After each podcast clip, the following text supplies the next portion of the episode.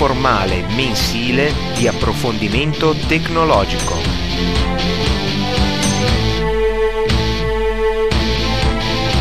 Episodio numero 3. Chi ha paura di Palladium? Aprile 2006. Tutte le informazioni relative a questo podcast e i link citati in questo episodio sono disponibili al sito www.deflord.it slash Tecnicarcana Podcast. Potete inviare le vostre email all'indirizzo tecnicarcana-gmail.com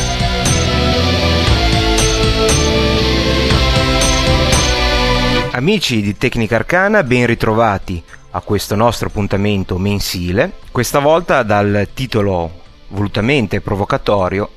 Chi ha paura di Palladium? Provocatorio perché sappiamo che eh,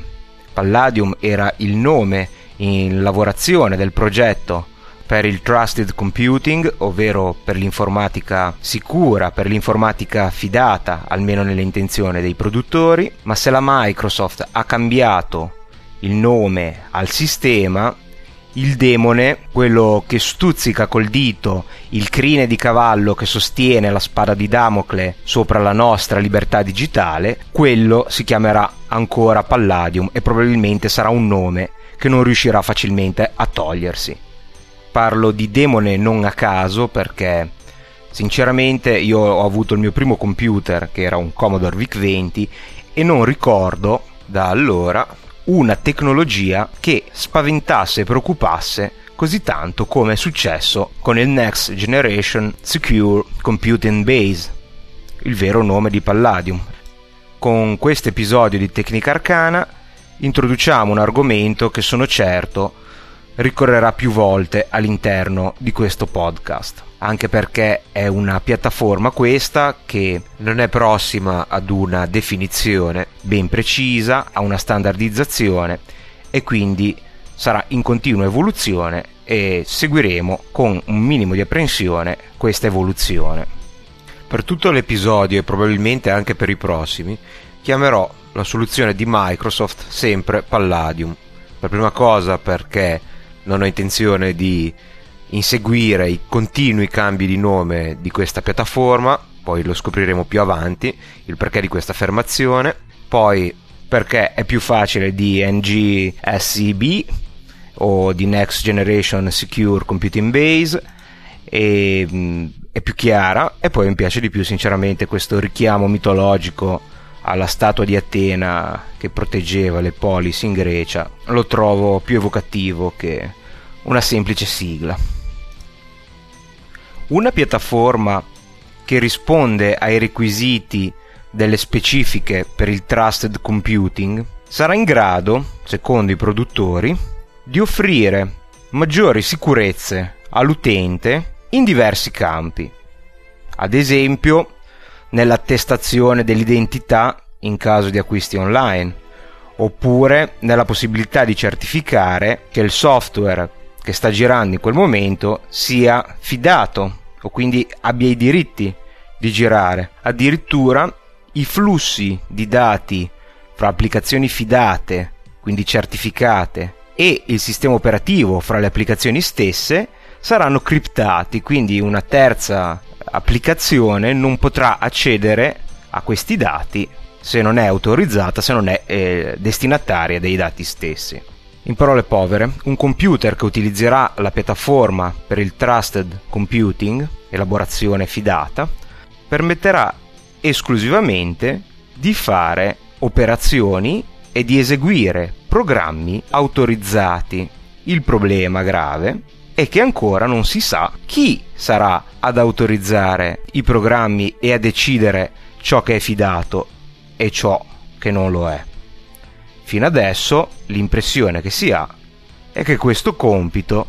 non sarà affidato o sarà affidato esclusivamente in minima parte a colui che oggettivamente dovrebbe averne il diritto, ovvero all'utente del computer.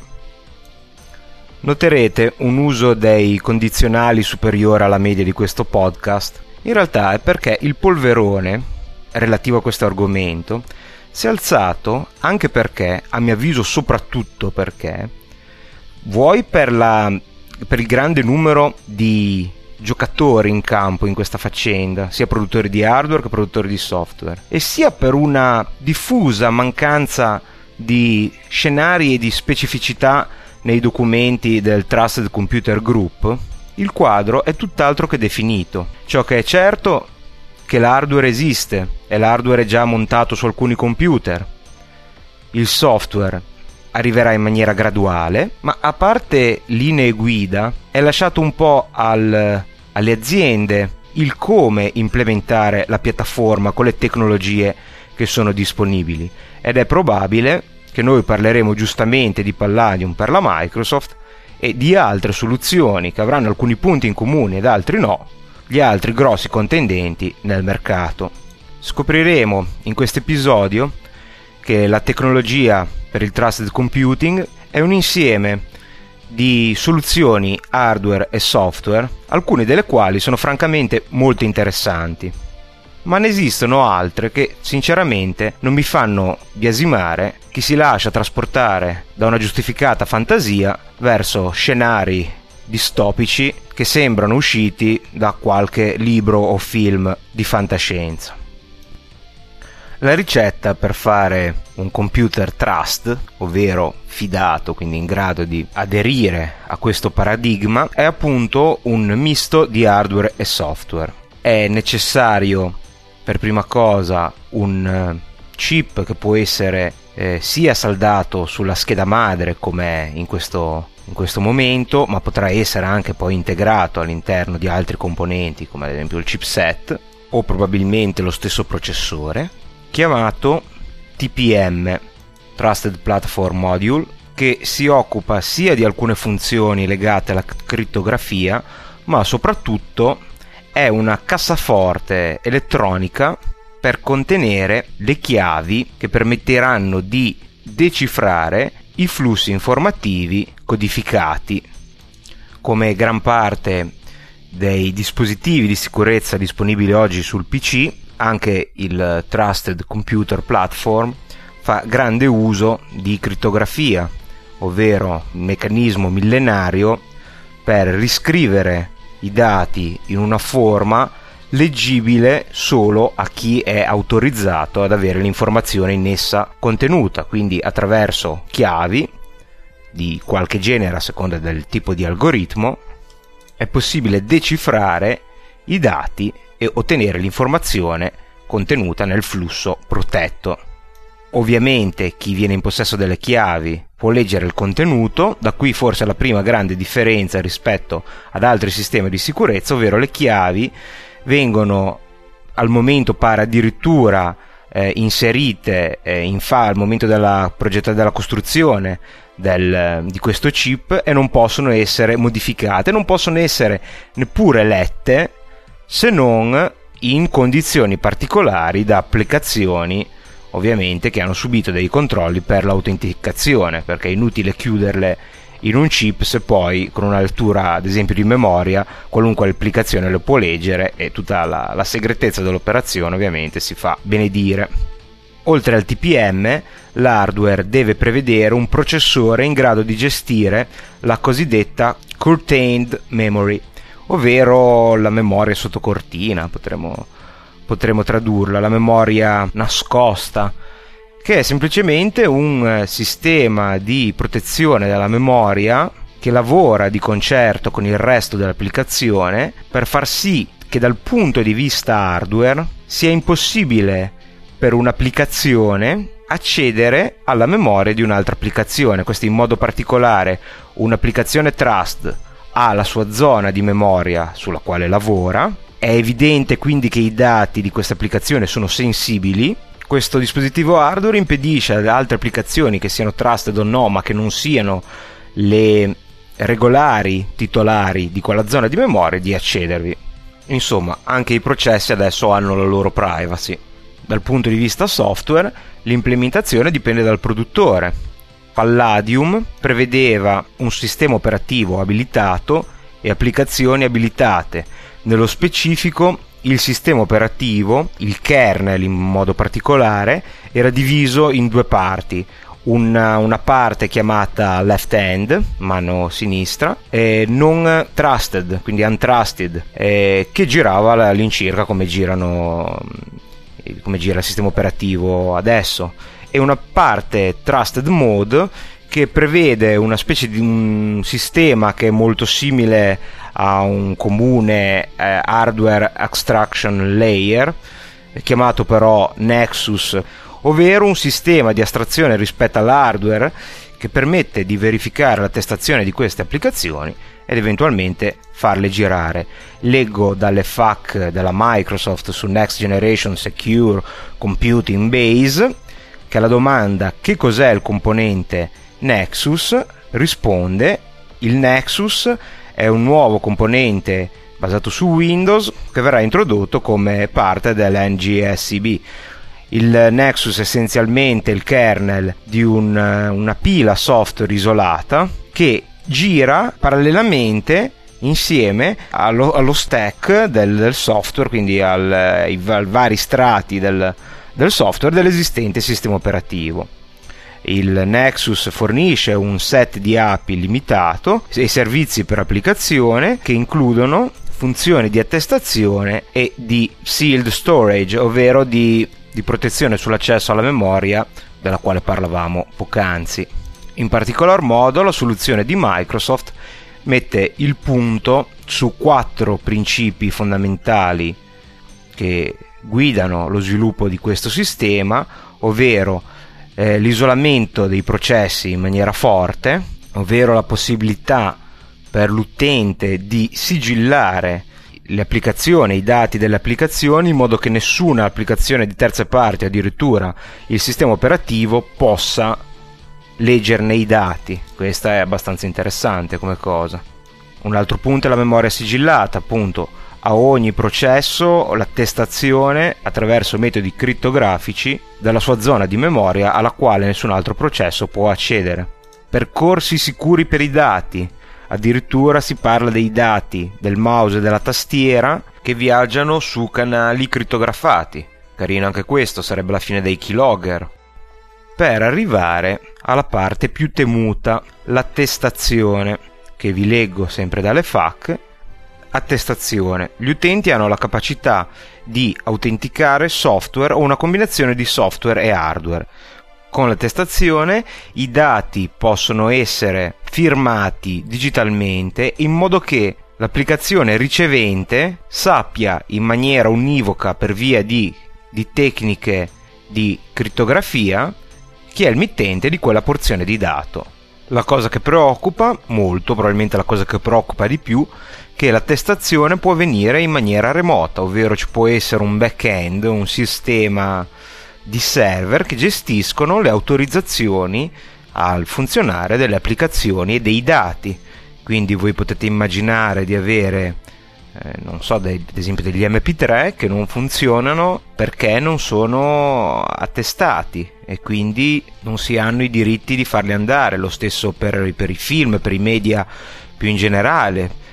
anche per applicazioni pirata, anche se la Microsoft ha dichiarato che non è questo l'intento principale, è evidente che uno degli intenti è proprio l'impedire il diffondersi della pirateria. Gli stessi file, uno degli scenari più diffusi è quello di una persona che protegge attraverso trusted computing il, dei documenti di Office e quindi è necessario Office per poterlo aprire, indipendentemente dalla capacità di altri software di poter gestire il formato originale, ovvero capire ad esempio il punto doc come fa OpenOffice, ma non essere applicazione fidata, attestata alla lettura del documento.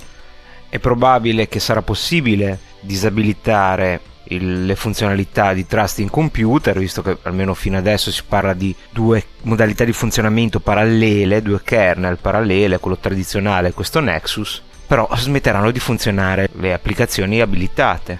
o funzioneranno male. e pensiamo al web che sarà uno degli scenari nel quale si potrebbero avere i maggiori vantaggi, ad esempio le transazioni sicure, non limitarsi al, all'uso del semplice numero della carta di credito che comunque verrebbe veicolata con una crittografia, con un sistema senz'altro più forte di quello attuale,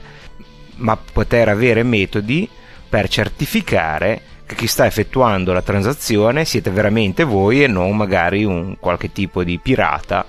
che vi ha sniffato la carta di credito nell'ultima transazione che avete fatto.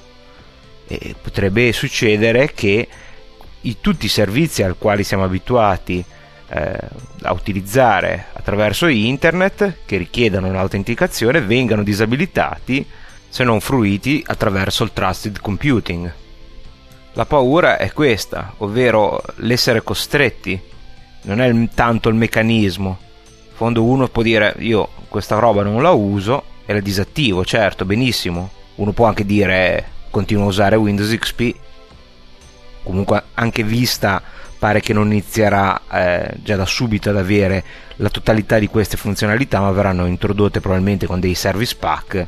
nelle versioni successive a partire dalle versioni per i server. Ovviamente nel mercato aziendale la situazione un po' si ribalta perché sono ambienti in cui un maggiore controllo è auspicabile e anche legittimato, cioè mentre un dipendente può essere sottoposto a una qualche forma di controllo, ovviamente che non ne violi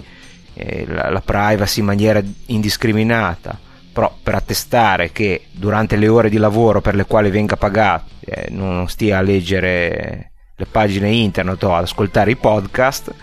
questo può essere anche un mezzo interessante, invece eh, per, la, per l'utenza domestica la situazione è un pochino più pesante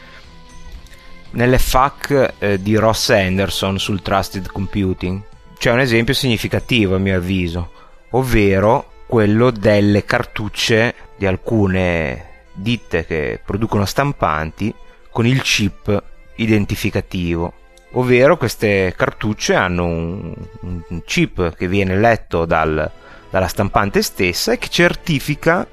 l'originalità della cartuccia stessa, sono chip che almeno nell'attuale versione, sono facilmente aggirabili. Ma pensate voi il fastidio di avere un chip che dice alla stampante se e come quella cartuccia può essere utilizzata. Poi hanno anche solitamente dei sistemi assolutamente approssimativi per stimare quanta quantità di inchiostro c'è ancora nella cartuccia, quindi vi ritroverete molto spesso ad avere la cartuccia con ancora un po' di inchiostro, ma il chip ha deciso che la cartuccia è vuota e la stampante si ferma. Non parliamo poi di ricaricare queste cartucce. Ovviamente quando la stampante si ferma perché è vuota, il chip passa in uno stato che comunica che la cartuccia è vuota e non è reversibile a meno che spendere qualche decina di euro per comprare la macchinetta che lo azzera e eh, si ringara abbondantemente le cartucce con l'inchiostro. Cioè, per me è giusto che il produttore difenda il suo interesse e dica il mio inchiostro è frutto di studi e quindi è l'unico che ti garantisce che la stampante funziona bene. È legittimo. Ma quando dice tu usi il mio inchiostro perché se ne usi un altro la stampante si può rompere perché non ha lo stesso livello di raffinatezza del mio e se ti si rompe sono fatti tuoi detto in due parole, se usi un altro inchiostro ti scade la garanzia. Bene, poi è questione dell'utente decidere se preferisce rischiare e con 20 euro ricaricarsi 5-6 volte una cartuccia del nero e magari appunto se poi si blocca eh, non poterla riparare in garanzia o se spendere 20-30 a seconda della stampante euro per una car- singola cartuccia. Il dover forzare in questo modo l'utente con, con questi mezzi è effettivamente fastidioso. Ed è questa poi la cosa che spaventa,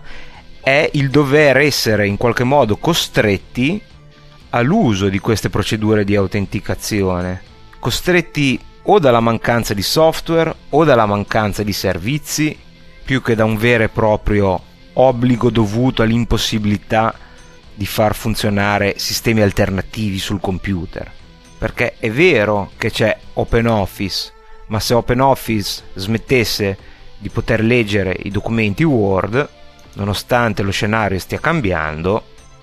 gran parte della sua attrattiva verrebbe persa. È vero che c'è Firefox, ma se i servizi web, soprattutto quelli critici, smettessero di funzionare se non in un ambiente sicuro, trusted, anche Firefox perderebbe gran parte della sua appetibilità.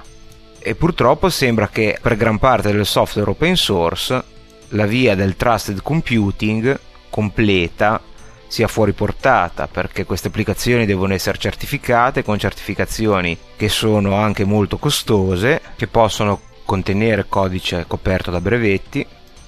e che probabilmente sarebbero fuori portata per molti progetti che come sappiamo spesso sono finanziati solo dagli appassionati, qualche volta c'è l'intervento fortunatamente di qualche azienda, ma a parte un po' di grossi progetti con grossi interessi, gran parte del software probabilmente non potrebbe accedere a questo tipo di certificazioni. C'è inoltre un problema di privacy che secondo me dà bene l'idea di come questo sistema sia una medaglia con un rovescio non trascurabile. Abbiamo parlato prima della possibilità di identificarsi durante una transazione per un pagamento, ad esempio con carta di credito, per essere certi che chi sta pagando è il proprietario della carta di credito. Questa attestazione però è, può diventare anche una violazione della privacy, perché se io sono riconoscibile dal sistema di pagamento sono riconoscibile anche quando vado a visitare pagine che magari vorrei farlo in forma anonima. Certe funzioni in realtà sono più vicine al nostro modo di utilizzare il computer quotidianamente di quanto pensiamo, ma è la costrizione che potrebbe portare questo sistema a rendere la maggior parte degli osservatori indipendenti di questo settore piuttosto pessimisti. Secondo me abbiamo un buon esempio di remote attestation con un software che tutti utilizziamo, ovvero l'antivirus. Se ci pensate bene, l'antivirus è un sistema, un programma che ha al suo interno una lista di applicazioni, in questo caso non quelle consentite ma quelle proibite, scaricate da internet e fornite da un organo che si occupa di stabilire quali applicazioni sono pericolose, in questo caso il produttore dell'antivirus, e le blocca al momento dell'esecuzione. Qual è la differenza che fa sì che l'antivirus non ci dà fastidio e invece il trusted computer ci preoccupa? Beh, la prima è che l'antivirus non è integrato. Volendo l'antivirus lo possiamo chiudere, possiamo impostare i suoi parametri in modo che sia meno o più severo e possiamo anche cambiare antivirus se quello che, non, che utilizziamo non ci soddisfa, ne possiamo utilizzare un altro. Questa concorrenza fa anche sì che quello che potremmo vedere come un organo che stabilisce le applicazioni autorizzate a girare, o meglio quelle non autorizzate a girare, sia affidabile. In effetti i produttori di antivirus devono mettere la massima cura nello stilare le liste dei software malevoli, perché altrimenti se queste non sono fatte bene, il cliente si rivolgerà a un'altra società, un altro antivirus. Una differenza, se vogliamo, ideologica fra i due sistemi è che contrariamente all'antivirus che ho voluto prendere un po' come esempio, come confronto fra una tecnologia vecchia di sicurezza informatica e una nuova, è che le applicazioni di fronte all'antivirus sono innocenti fino a prova contraria, mentre invece le applicazioni davanti a Palladium sono colpevoli fino a prova contraria, ovvero l'antivirus dimostra che un'applicazione è malevola controllando la signature, ovvero la firma, la presenza di codice malevolo al suo interno, o nei sistemi un pochino più avanzati euristici, controllandone il comportamento e confrontandole con una certa base di dati che si evolve per vedere se questi comportamenti possono portare a qualcosa di strano. E invece è contrario, cioè in Palladium, nel Trusted Computing, le applicazioni devono poter dimostrare di essere innocenti, ovvero di essere libere di girare. Inoltre l'antivirus non blocca l'esecuzione del software, o almeno non lo fa nei casi di settaggi di impostazioni standard Solitamente l'antivirus avvisa di un comportamento strano della presenza di un virus, sta poi all'utente decidere cosa farne. Questo è importante perché anche gli antivirus possono sbagliare, quindi un eh, errato inserimento all'interno delle signature degli antivirus di applicazioni che in realtà non hanno nulla di malevolo ne comporta l'impedimento del funzionamento o addirittura la cancellazione. Succede, è successo recentemente sia a Norton che a McAfee, se non ricordo male. E questi errori non è escluso che succedano anche col, col trusted computing. E gli antivirus comunque saranno sempre necessari perché una delle cose, delle prime cose che mi era venuto in mente quando si cominciò a parlare di questo argomento era che sarebbe stato molto interessante se effettivamente l'utente potesse in qualche modo accertare o anche basarsi su eh, database esterni di applicazioni in qualche modo certificate, che sinceramente è un po' quello che faccio quando mi ritrovo nel task manager un'applicazione che ha un nome che non conosco, cerco su internet finché trovo i dati precisi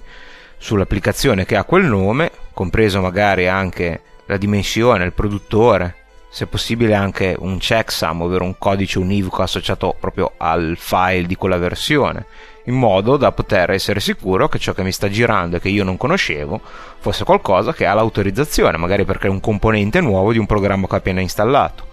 Un procedimento automatizzato di questo tipo sarebbe stato, a mio avviso, molto interessante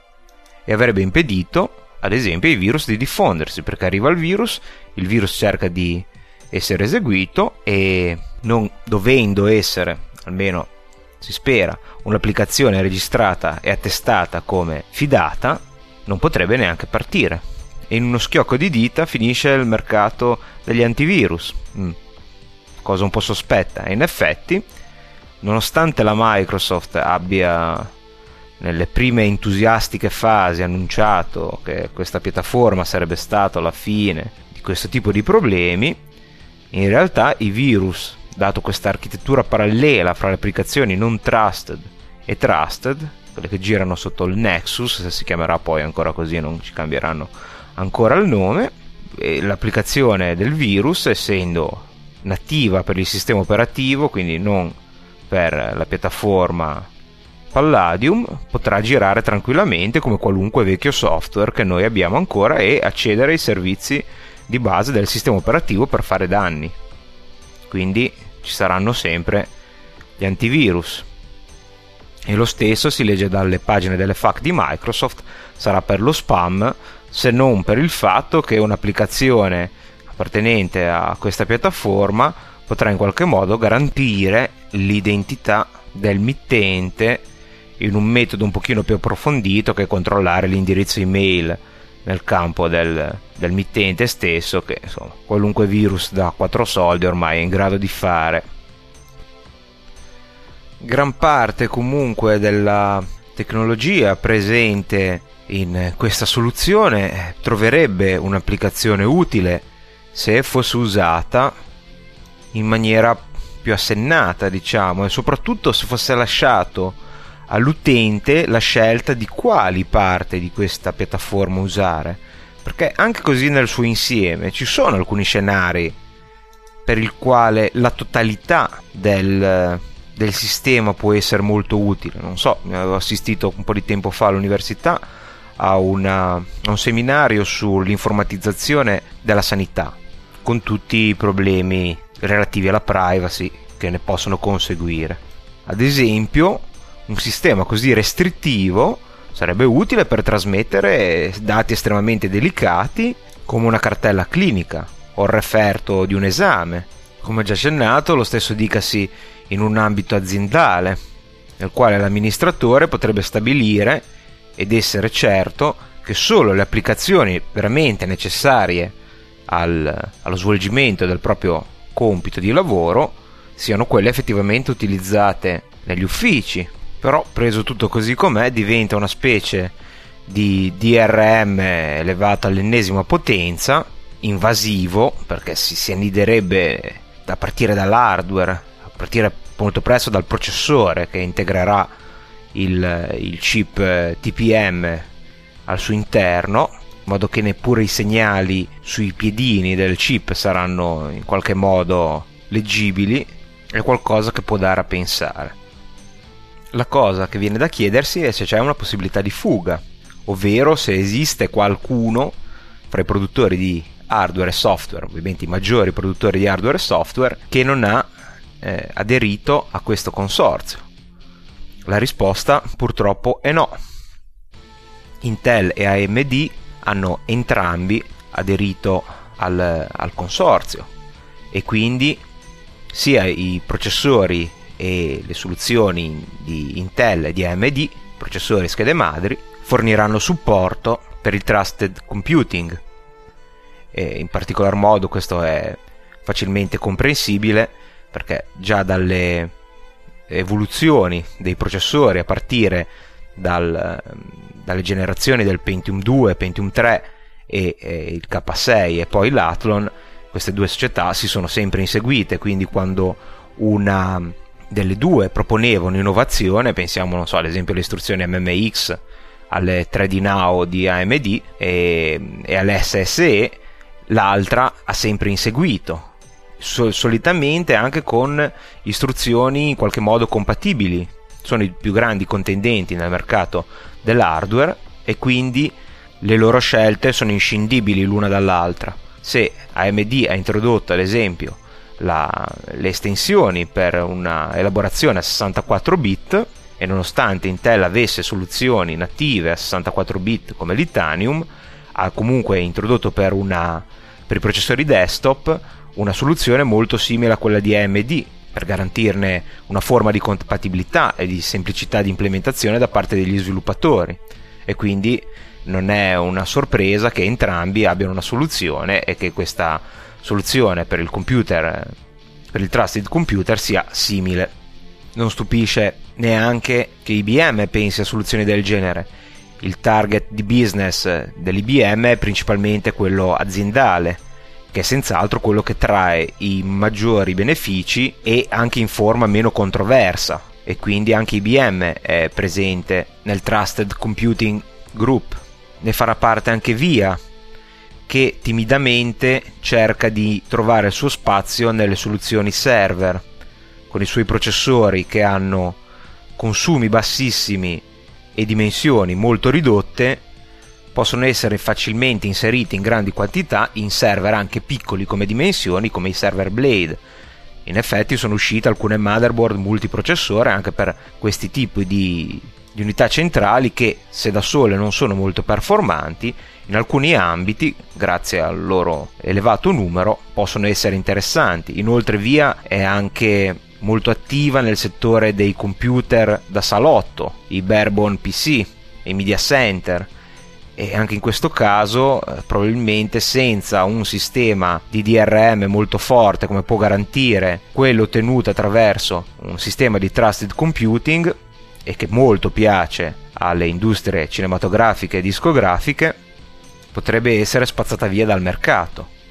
Anche ARM che in realtà è solo progettista e rilascia sotto licenza le sue architetture a un gran numero di produttori ha una piattaforma trusted computing chiamata Trust Zone, che potrebbe ad esempio essere utilizzato sui palmari, molti dei quali utilizzano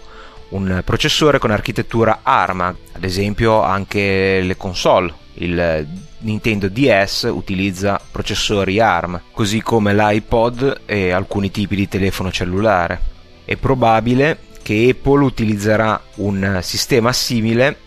almeno per la protezione del suo sistema operativo macOS X, in particolar modo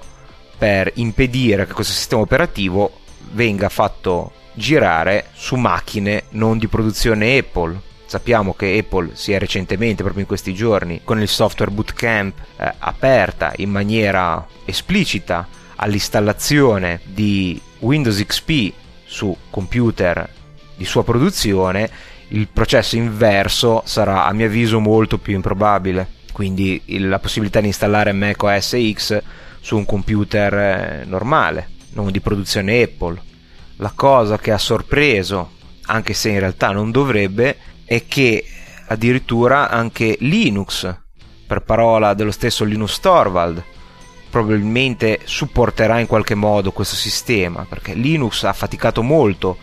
per ottenere uno spazio in certi ambiti aziendali e giustamente queste, questa posizione così faticosamente raggiunta non può essere buttata via senza neanche prendere in considerazione la possibilità di adeguarsi al mercato, quindi non può essere tagliato via dal mercato se il mercato andrà verso la direzione del trusted computing. Quindi Linux già supporta driver per il chip TPM, il cosiddetto Fritz, chiamato così pare stando alle FAC di Anderson in onore di un senatore americano che ha proposto il Trusted Computer obbligatorio su ogni tipo di elettronica di consumo, proposta poi fallita, comunque il nome è rimasto e quindi anche dal mondo open source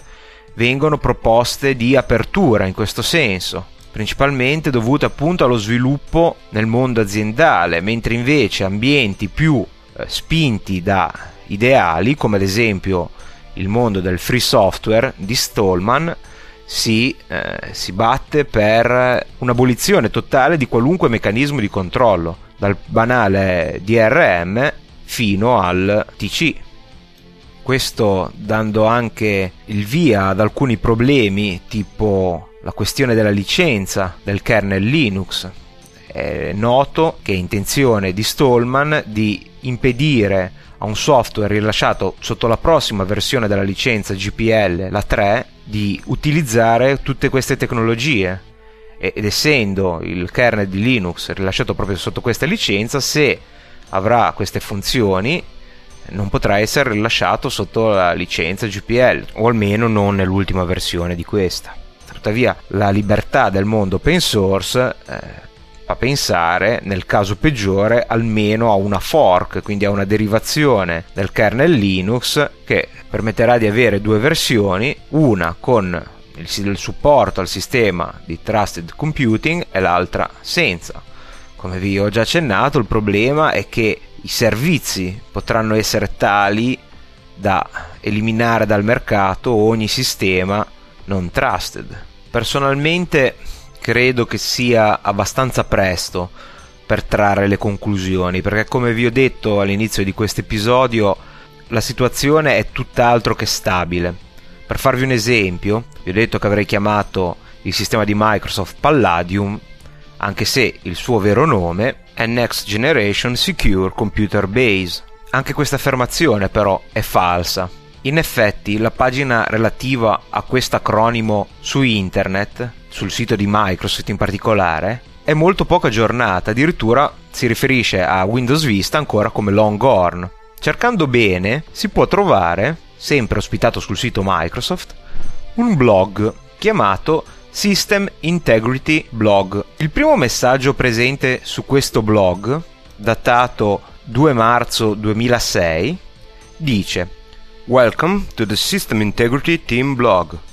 ho avuto finalmente la possibilità di organizzare un team blog così posso inserire alcune informazioni tecniche senza attraversare la macchina del marketing. Potreste non aver mai sentito parlare del System Integrity Group. Una volta ci chiamavamo NGSCB, Next Generation Secure Computing Base, che è sempre stato un nome temporaneo, ma ci sono voluti più di due anni prima di superarlo e cambiarlo. Siamo parte del Windows Security, il nostro scopo è quello di fornire integrità per la piattaforma Windows.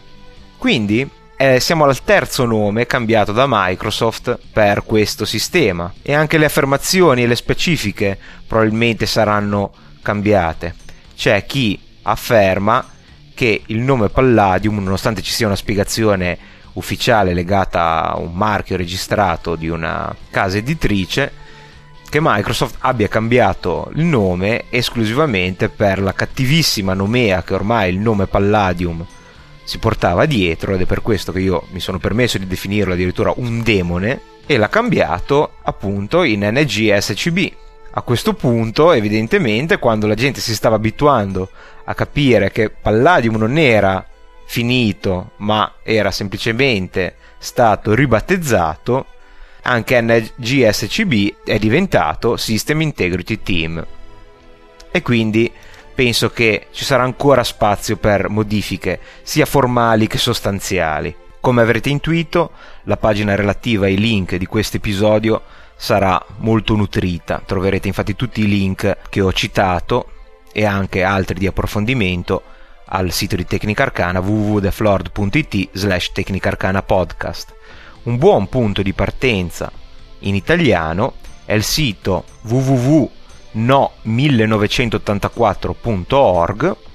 si parlava appunto di scenari distopici, mi sembra che questo sito ne sia l'incarnazione già dall'indirizzo, che è di un'associazione che si occupa di combattere l'applicazione del sistema del quale abbiamo trattato in questo episodio. Nonostante sia un sito ovviamente di parte, contrario al trusted computing, mi sembra piuttosto obiettivo in quanto oltre alle loro argomentazioni presenta anche la traduzione di alcuni documenti ufficiali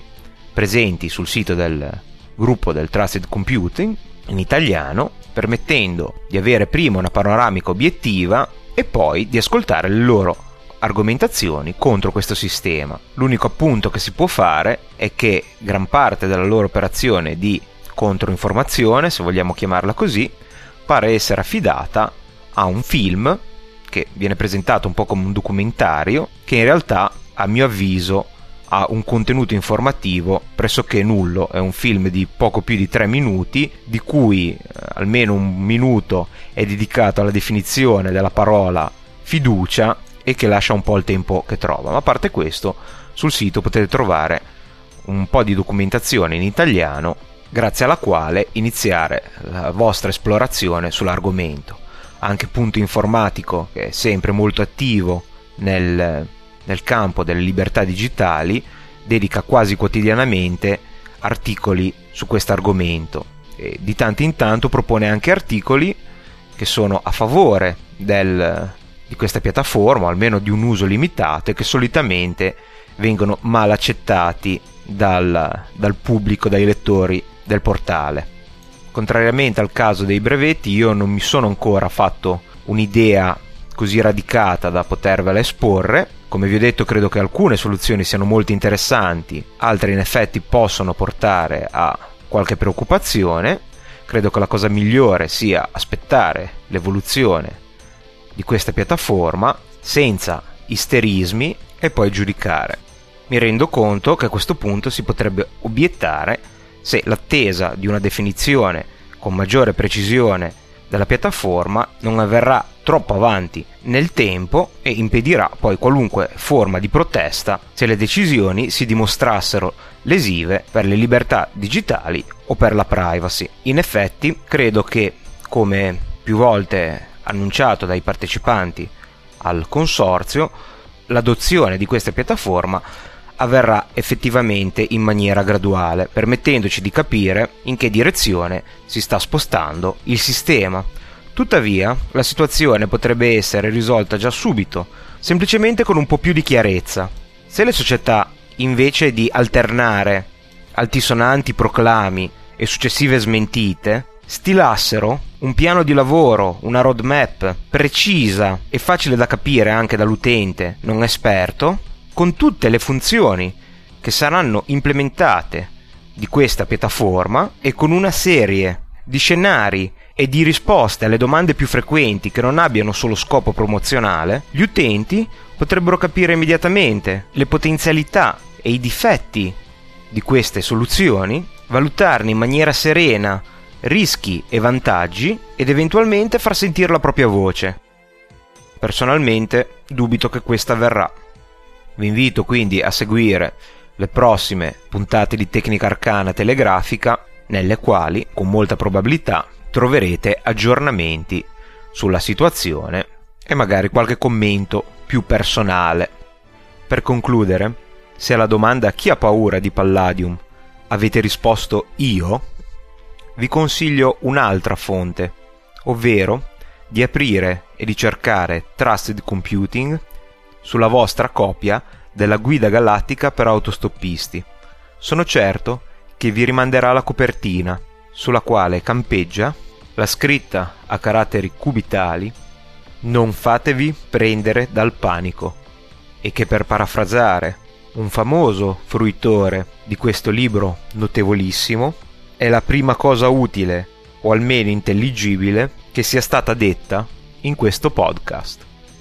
Arrivederci alla prossima. Avete ascoltato Tecnica Arcana podcast informale di approfondimento tecnologico. Maggiori informazioni su questo podcast e tutti i link citati nell'episodio sono disponibili sul sito di Tecnica Arcana all'indirizzo www.deflord.it slash tecnicarcana Potete inviare le vostre email a tecnicaarcana-gmail.com